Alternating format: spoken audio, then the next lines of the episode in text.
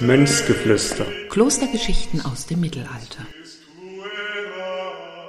Hallo und herzlich willkommen zu Mönchsgeflüster, dem Podcast zur großen Landesausstellung Welterbe des Mittelalters 1300 Jahre Klosterinsel Reichenau. Mein Name ist Marvin Gedig und zusammen mit meinem heutigen Gast Dr. Hannes Napirala sprechen wir darüber, wie denn nun eigentlich ein Kloster gebaut wird.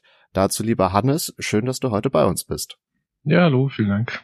Den Hannes Napirala stelle ich euch natürlich gerne noch kurz vor. Er studierte ur- und frühgeschichtliche Archäologie sowie Geographie in Tübingen und München, promovierte in der naturwissenschaftlichen Archäologie und als Geschäftsführer des Vereins Karolingische Klosterstadt leitet er das Projekt Campus Galli in Meßkirch für all diejenigen, die sich mit der Geografie von Baden-Württemberg nicht so auskennen. Das liegt leicht oberhalb des Bodensees. Also wenn ihr im nächsten Jahr auch zu unserer großen Landesausstellung anreist, ist das sicherlich nochmal ein schönes Ausflugsziel an einem der nachfolgenden oder auch womöglich der vorangeschalteten Tage. Und auf diesem Campus, das darf ich vielleicht schon mal so ganz kurz vorwegnehmen für all diejenigen, die das Projekt nicht kennen, wird eben eine Klosteranlage des neunten Jahrhunderts mit Methoden des neunten Jahrhunderts gebaut. Und was das konkret bedeutet, schauen wir uns jetzt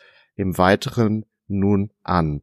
Bevor man ein Kloster aber bauen kann, muss es ja streng genommen erstmal gegründet werden, beziehungsweise die Gründung gibt vielleicht so einen gewissen Impuls und da stellt sich natürlich auch in Bezug auf den Campus Galli die Frage, an welchen Klostergründungen oder an welcher einzelnen Klostergründung ihr euch da womöglich auch orientiert habt in der Zeit. Ja, beim Campus Galli geht's ja letztlich um ein, äh, ja, eine, eine moderne Idee, nämlich die, diesen St. Galler Klosterplan jetzt tatsächlich irgendwo in die Realität, also in ein, in ein tatsächliches Kloster umzusetzen. Und der St. Galler Klosterplan stammt eben von der Reichenau. Ähm, er war für St. Gallen gezeichnet worden, so um das Jahr 825 wird da momentan diskutiert. Insofern sind natürlich Reichenau und St. Gallen ganz, ganz wichtige Referenzpunkte für uns. Also wenn es um architektonische Umsetzung geht, ist das sicher wichtig. Aber der riesengroße Unterschied von unserem Projekt zu Reichenau und St. Gallen ist, dass Reichenau und St. Gallen ja ein Stück weit auch organisch entstanden sind. Also dass es da für dieses neunte Jahrhundert und für den Klosterplan eine lange Vorgeschichte gibt und dass da schon Infrastruktur vorhanden war, dass da schon Kirchen waren, dass da jetzt in, insbesondere im Fall von St. Gallen ja auch ein Heiliger war, das war ein Wallfahrtsort. Und all das haben wir nicht. Das heißt, da orientieren wir uns dann ein Stück weit auch an Klöstern, die vielleicht wirklich, ja, in Anführungsstrichen auf der grünen Wiese gegründet worden sind. Da ist zum Beispiel in, in Nordrhein-Westfalen das Kloster Korwei ist da so ein Beispiel, das wahrscheinlich aus dem Nichts heraus so ein Stück weit äh, errichtet worden ist.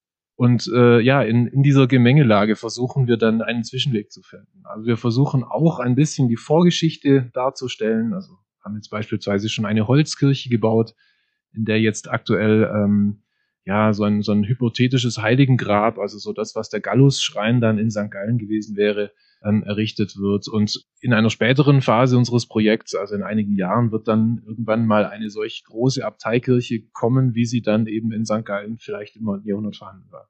Du hattest den St. Galler Klosterplan jetzt auch schon angesprochen. Dazu haben wir in unserer letzten Folge mit Cornel Dora ja auch schon ausführlicher gesprochen gehabt. Es ist nun aber nicht die Idee des Projektes Campus Galli eins zu eins diesen Klosterplan nachzubauen, oder? Also du hattest es mit den verschiedenen Gründungen ja auch schon aufgezeigt, dass ihr da vermutlich mehrere Referenzen habt.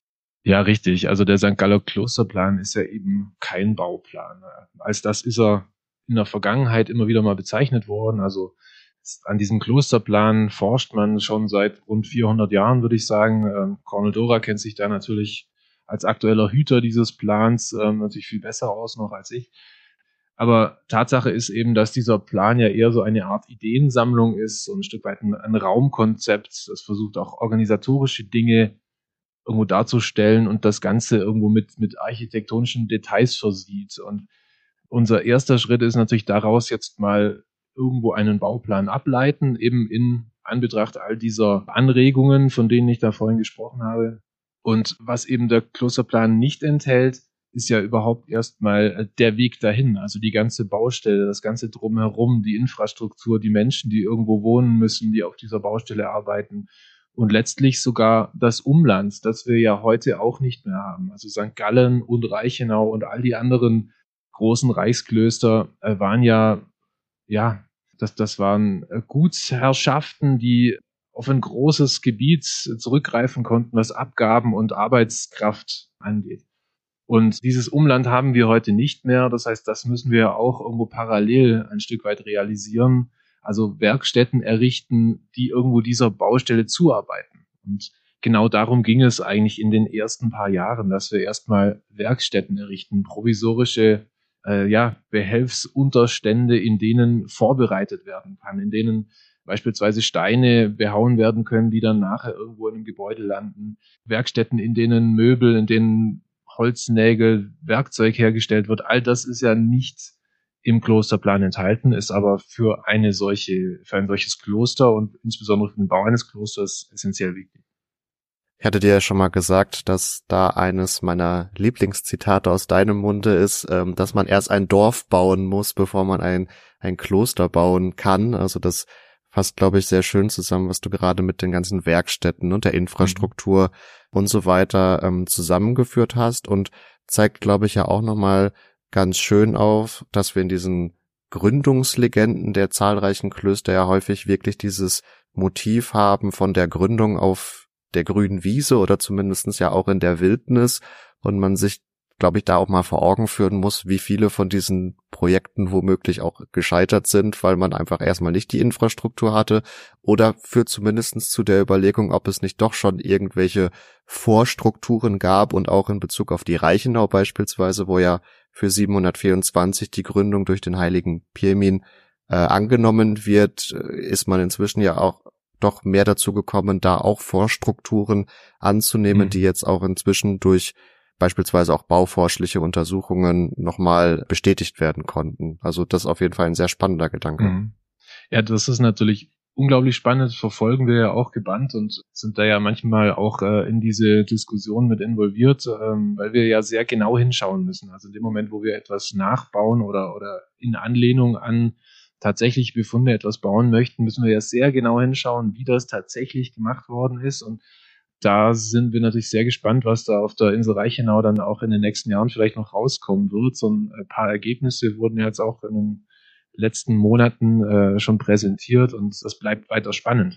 Und zu diesem Punkt, was vielleicht alles gescheitert ist, ähm, auch da ist Corvey irgendwie ein tolles Beispiel, weil zumindest der, der Überlieferung nach ähm, dieses Kloster zunächst an einem anderen Standort errichtet werden sollte. Und die Mönche dann aber festgestellt haben, dass die Böden drumherum so unfruchtbar sind, dass sie da eigentlich gar nicht leben können. also dass es gar nicht möglich war, diese Infrastruktur, die man braucht, die ja auch die Ernährung betrifft, irgendwo aufzubauen. Und deswegen wurde das Ganze dann nochmal umverlegt. Also diesen, diesen ersten Ort hat man, glaube ich, bislang nicht wirklich ausfindig machen können, aber es ist belegt. Und dann verschwimmt natürlich sehr vieles irgendwo auch in der Legende. Also dass auch der heilige Gallus beispielsweise natürlich mit äh, mit zwölf Gefährten oder äh, dass, dass sie zu zwölf waren, äh, bin ich gar nicht mehr ganz sicher.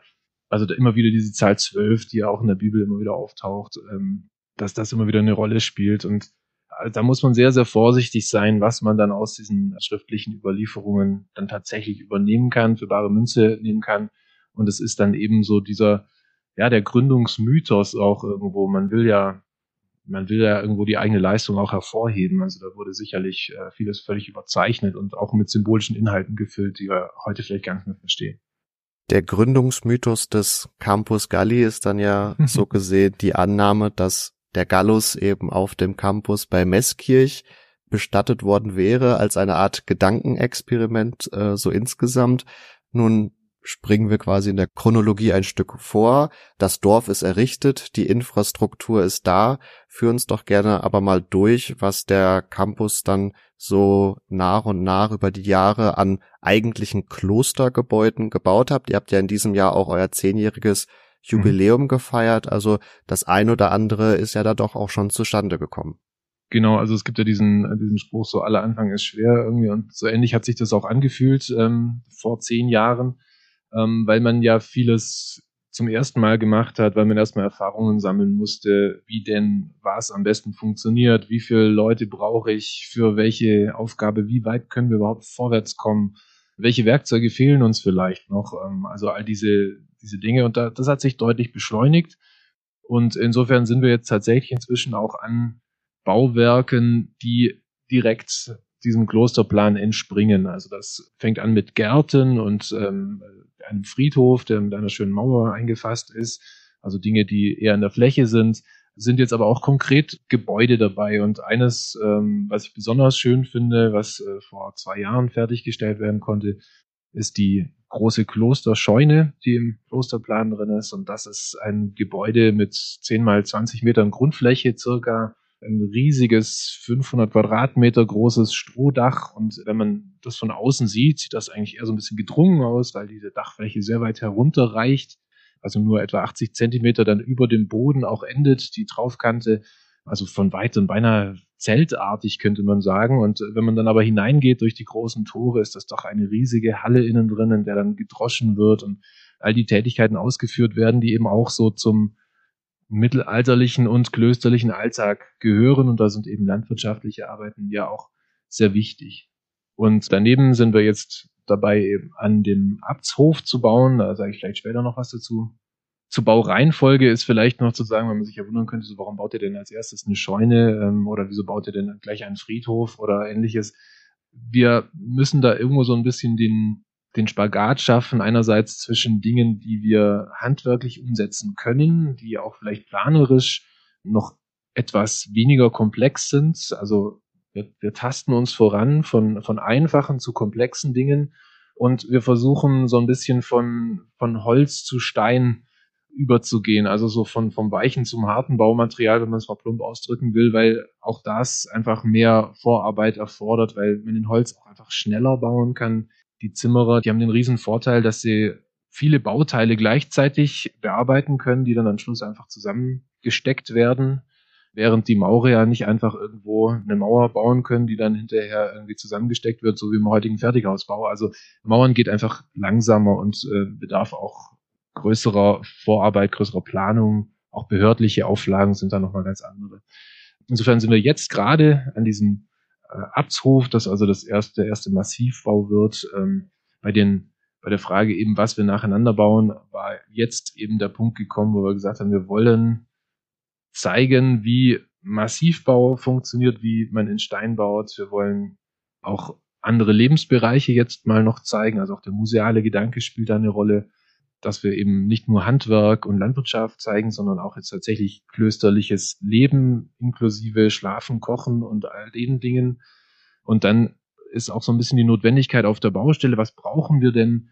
Auch das spielt eine Rolle. Ähm, also gerade die Scheune, das war eigentlich Konsens von allen, dass wir einen großen Raum brauchen, in dem wir Dinge lagern können über den Winter im Trockenen geschützt lagern können und wo wir auch bei schlechtem Wetter vielleicht mal arbeiten können, ähm, ohne dass wir jetzt alle gleich nass und krank werden. Also ganz pragmatische Gründe letztlich, ähm, die da auch eine Rolle spielen. Und du hast jetzt so etwas beiläufig fast noch diesen Friedhof und seine Mauer erwähnt gehabt, der ja aber gewissermaßen auch Vorarbeiten geliefert hat dann für spätere äh, Steinbauten. Also das mag man sich heutzutage gar nicht mehr vorstellen, aber so wirklich sicher, wie der Mörtel zum Beispiel in der Zeit gefertigt wurde, sind wir, glaube ich, gar nicht, beziehungsweise selbst wenn wir es wüssten, das äh, historische Rezept entspricht, glaube ich, nicht mehr heutigen Anforderungen, was Baugenehmigungen und so weiter angeht, oder? Ja, das sind wir, da sind wir momentan wirklich noch voll in diesem äh, Prozess des, ähm, des Herausfindens, des Testens und des auch Auslotens, was tatsächlich mit modernen Vorschriften noch vereinbar ist. Und da war die Friedhofsmauer mit ihren ja, etwa 90 Metern Länge einmal im, im Rechteck herum, war da schon ein wichtiger Zwischenschritt, dass man überhaupt erstmal ausprobieren konnte, was für Mörtelrezepturen sich wie verarbeiten lassen, wie lange kann ich so einen Mörtel verarbeiten, wie lösche ich den Kalk, lösche ich den trocken, äh, lösche ich den oder sumpfe ich den ein. Also es geht ja bei diesem Kalk, den man ja brennt, den man durch diesen Brennprozess jetzt erstmal ähm, ja, Kohlenstoff entzieht letztlich, so dass er ja pulverig wird. Da geht es ja dann drum, dass den irgendwie wieder in den Zustand zu kriegen, wo er fest wird. Und da ist das, das Ablöschen ist dann ein wichtiger Zwischenschritt und das kann ich, äh, also das wird mit Wasser gemacht, aber ich kann das eben lange im Vorfeld machen, also das sogenannte Einsumpfen, dann entsteht so eine Art quarkartiges weißes Zeug, ähm, in das ich dann Sand und, und Kies oder was ich dann eben noch zugeben möchte, reinmischen kann. Oder ich kann das trocken löschen, das heißt, ich mische es vorher eigentlich mit Sand ähm, oder, oder gieße das Wasser einfach auf den trockenen Kalk drauf und mische es gleich mit Sand. Und das in sehr Kurzzeit. Dadurch, dass diese Reaktion dieses Löschens sehr, sehr heiß abläuft, sehr exotherm abläuft, ist das durchaus nicht ungefährlich und äh, das ist dann auch wieder ein Thema der Arbeitssicherheit. Also da haben wir verschiedene Dinge ausprobieren müssen. Und was jetzt im Hinblick auf historisches Bauen eben spannend ist, ist, dass wir feststellen, dass die Mörtelrezepturen, so wie sie von Bauforschern, auch von, von alten Handwerkern uns irgendwie mitgeteilt werden, äh, im Prinzip jetzt im Labor nicht die Festigkeitswerte erreichen, die wir eigentlich brauchen, um dann später auch mal eine große Abteikirche mit, mit Türmen, mit freistehenden Türmen bauen zu können. Weil da die äh, Mauern dieser Türme und dieses, dieser Abteikirche selbst so ein, so ein Eigengewicht haben, dass die Mauer unter ihrem Eigengewicht kollabieren könnte. Und der Mörtel muss da relativ fest sein, damit man überhaupt dafür eine Baufreigabe bekommt, dass die Statik überhaupt rechenbar ist und, und irgendwo aufgeht. Ja, und bei den aktuell vorhandenen Werten, die wir jetzt aus dem Labor haben, also wir haben lange ausführliche Testreihen gemacht und sind auch nach wie vor dabei, äh, weiter unsere Mörtel, also Mörtelprüfkörper herzustellen, die dann im Labor irgendwo gepresst werden und geschaut wird, wie, was sie aushalten diese Werte reichen nicht aus eigentlich, um eine solche Kirche zu bauen. Also da sagen die Statiker, das kann nicht halten. Jetzt sehen wir aber auf der Reichenau, dass es durchaus hält. Und äh, auf der Insel Reichenau ist das Spannende, dass die ihre Mauern zum Teil auch wirklich mit runden Wacken gebaut haben. Also gar nicht mit schön rechteckigen Steinen, die ja vielleicht auch irgendwo trocken aufeinander liegen bleiben würden, ohne Mörtel. Bei so runden Wacken, da ist das völlig unmöglich. Da braucht der Mörtel eine gute Verbindung, muss eine gute Verbindung herstellen können zwischen Stein und Mörtel. Das muss ein richtig fester Verbund geben und das muss es irgendwie auch zusammenhalten. Und wie die das geschafft haben, ob die da vielleicht noch irgendwelche Hilfskonstruktionen mit Holz gehabt haben, stützender Art, bis das entsprechende Festigkeit erreicht hat oder anderes, ob sie doch noch irgendwas reingemischt haben, was wir bisher nicht erkannt haben. Ja, das ist, sind die großen Fragen momentan noch. Und das ist letztlich, finde ich, auch schön, dass, dass wir Fragen aufwerfen oder Dinge nochmal unter anderen Aspekten hinterfragen, die, die eben bisher nicht gefragt worden sind. Und ähm, insofern können wir auch die, die wissenschaftliche Diskussion mit unserem, mit unserer Baustelle irgendwie vielleicht mal ein bisschen beleben. Auf jeden Fall. Und ihr steht da ja auch im entsprechenden Austausch. Du hattest beiläufig schon erwähnt, beziehungsweise mit dem Verweis darauf, dass wir da jetzt drauf zu sprechen kommen, dass der Abtshof euer aktuelles Bauprojekt ist. Stell uns den doch gerne mal vor. Was hat es mit diesem Gebäude auf sich? Wie kann man sich das ungefähr vorstellen? Und du hast ja schon gesagt, die Bedürfnisse sind auch immer sehr wichtig. Welche Bedürfnisse habt ihr jetzt mit diesem Abtshof verbunden oder könnt damit abdecken? Der Abtshof ist das aktuelle Bauprojekt. Da ist jetzt ähm, ja, wird gerade diese Woche wahrscheinlich oder im Laufe der Woche wird, wird vermutlich das Dach zu sein und dann kann es weitergehen mit den Arbeiten irgendwie im Innenraum.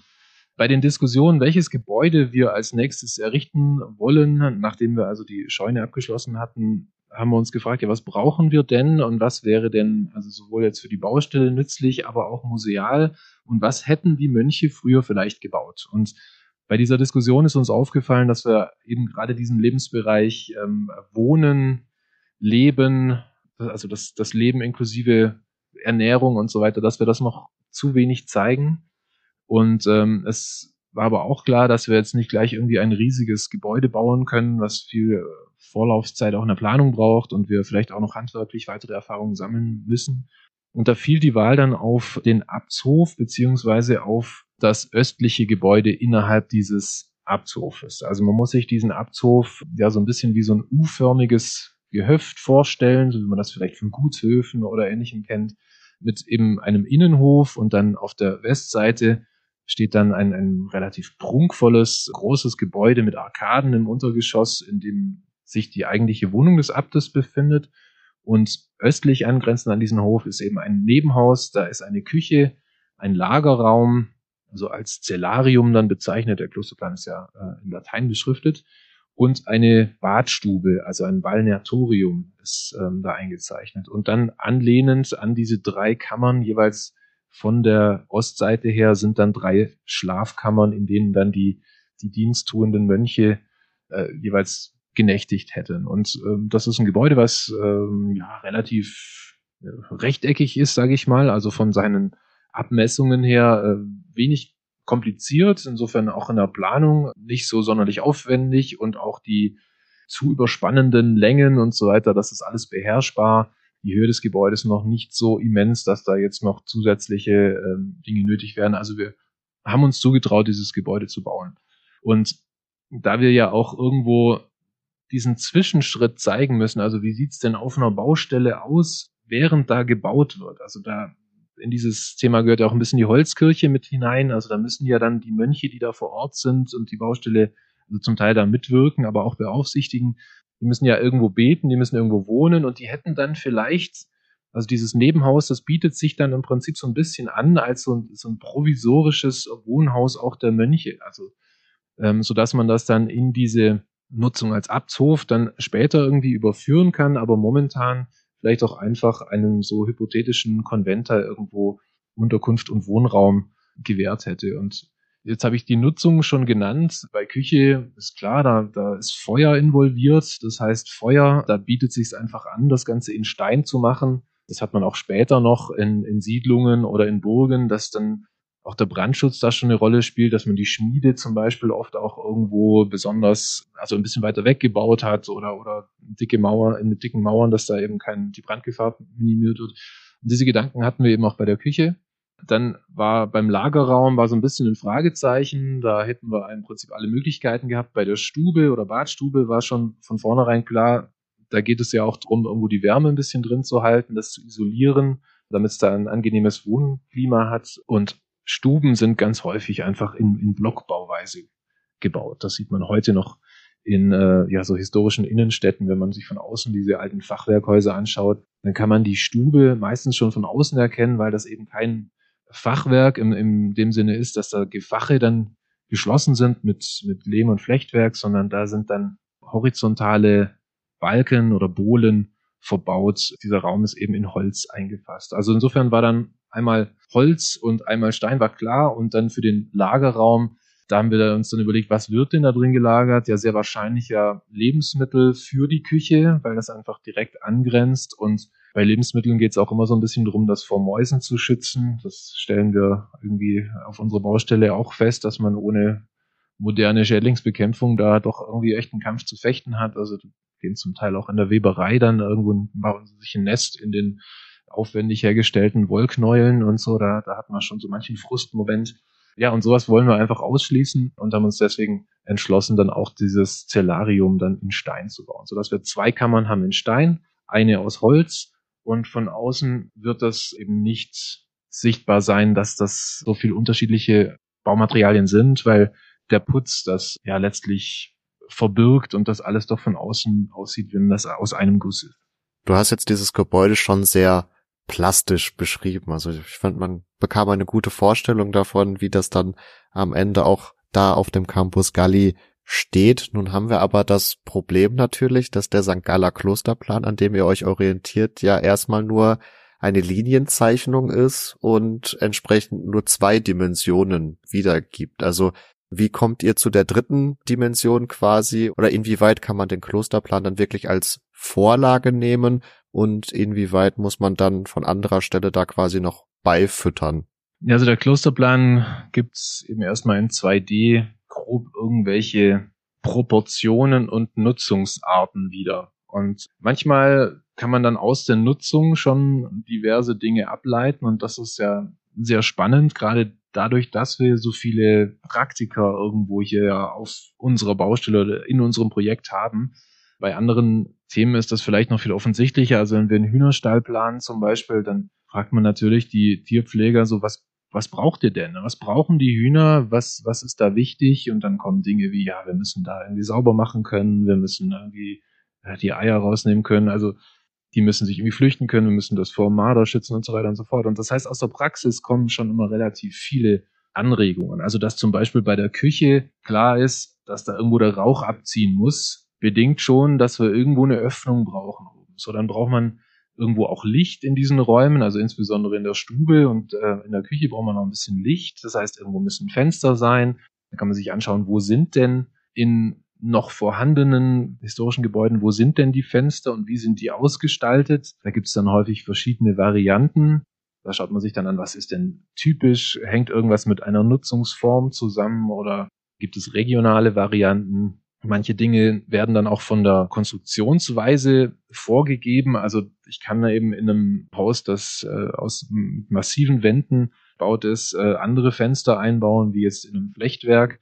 Also das heißt, aus der Praxis heraus ähm, gibt es schon so ein bisschen was und dann stellt sich auch die Frage natürlich nach der Größe.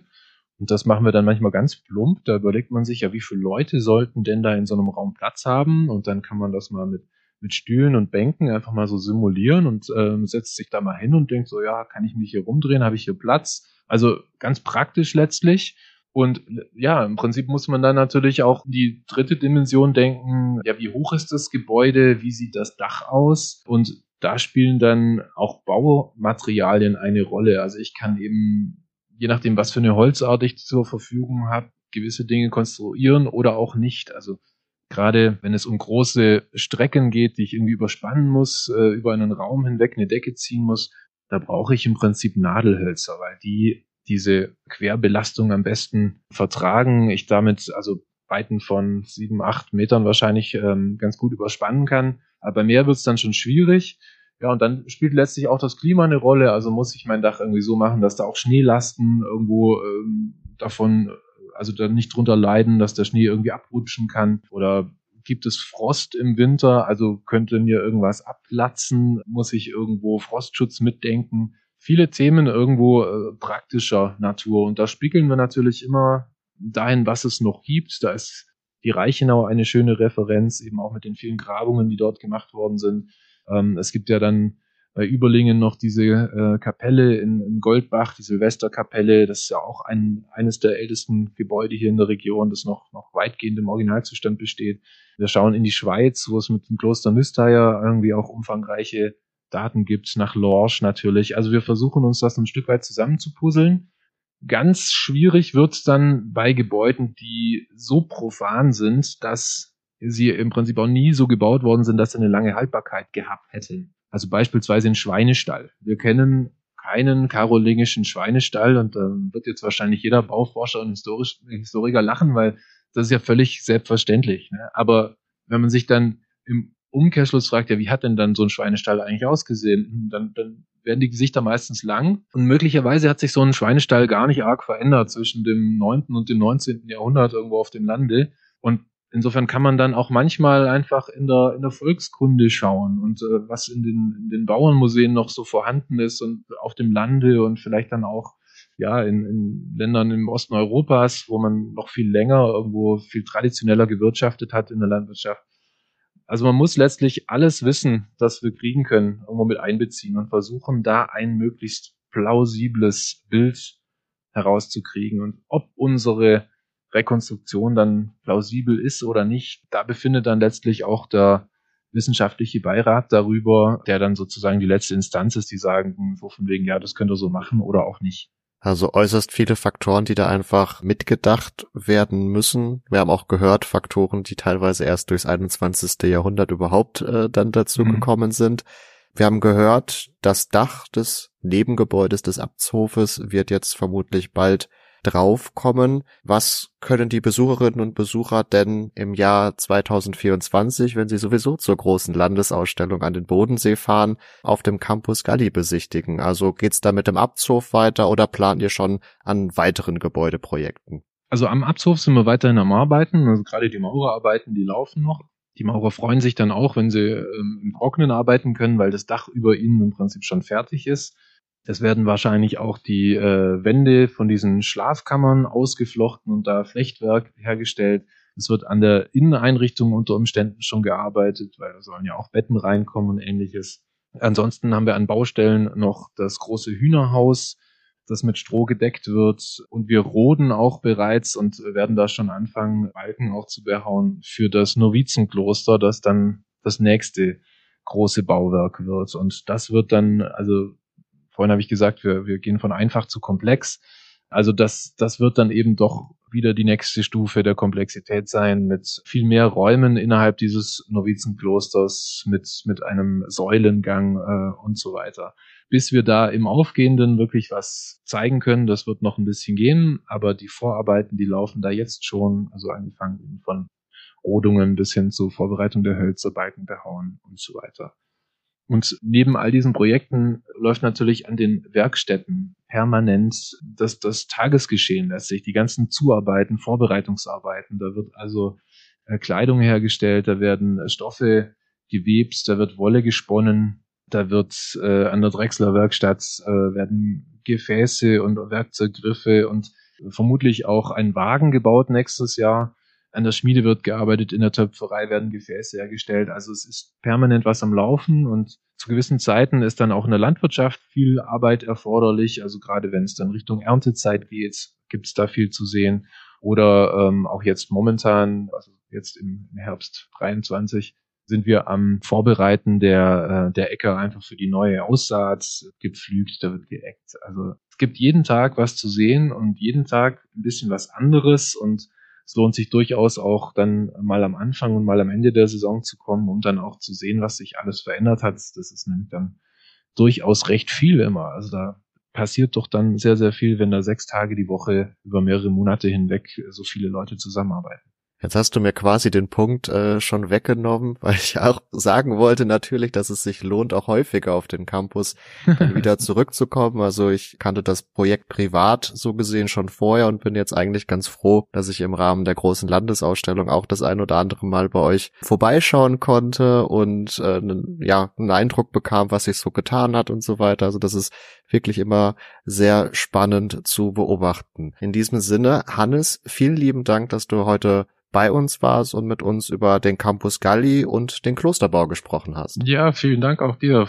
Freut mich sehr, dass wir hier auch dabei sein dürfen und das mit dieser Landesausstellung so auch dann nochmal ähm, die Reichenau Klosterplan und dieses frühe Mittelalter irgendwo in den Fokus geraten. Ein bisschen eine unheimlich spannende Zeit, ja. Vielen Dank. Wenn ihr mehr Informationen zum Campus Galli haben wollt, dann geben wir euch natürlich die entsprechenden Webseiten und Social Media Links auch in die Show Notes. Dasselbe gilt natürlich wie immer auch für die große Landesausstellung selbst. Wenn ihr da mehr Informationen haben wollt, wie die, wo und wann im Sommer 2024 zu sehen ist, dann schaut auch da gerne mal in den Links vorbei. Da führen wir euch einmal auf die Ausstellungswebsite und einmal natürlich auch auf die Social Media Angebote des Badischen Landesmuseums. Und wenn ihr dann Lust habt auf weitere Podcasts, dann schaltet auch gerne in der kommenden Woche wieder ein zu einer weiteren Folge Mönchsgeflüster oder schaut vielleicht auch bei Epochentrotter vorbei, meinem ganz eigenen Podcast. In diesem Sinne wünsche ich euch weiterhin viel Spaß bei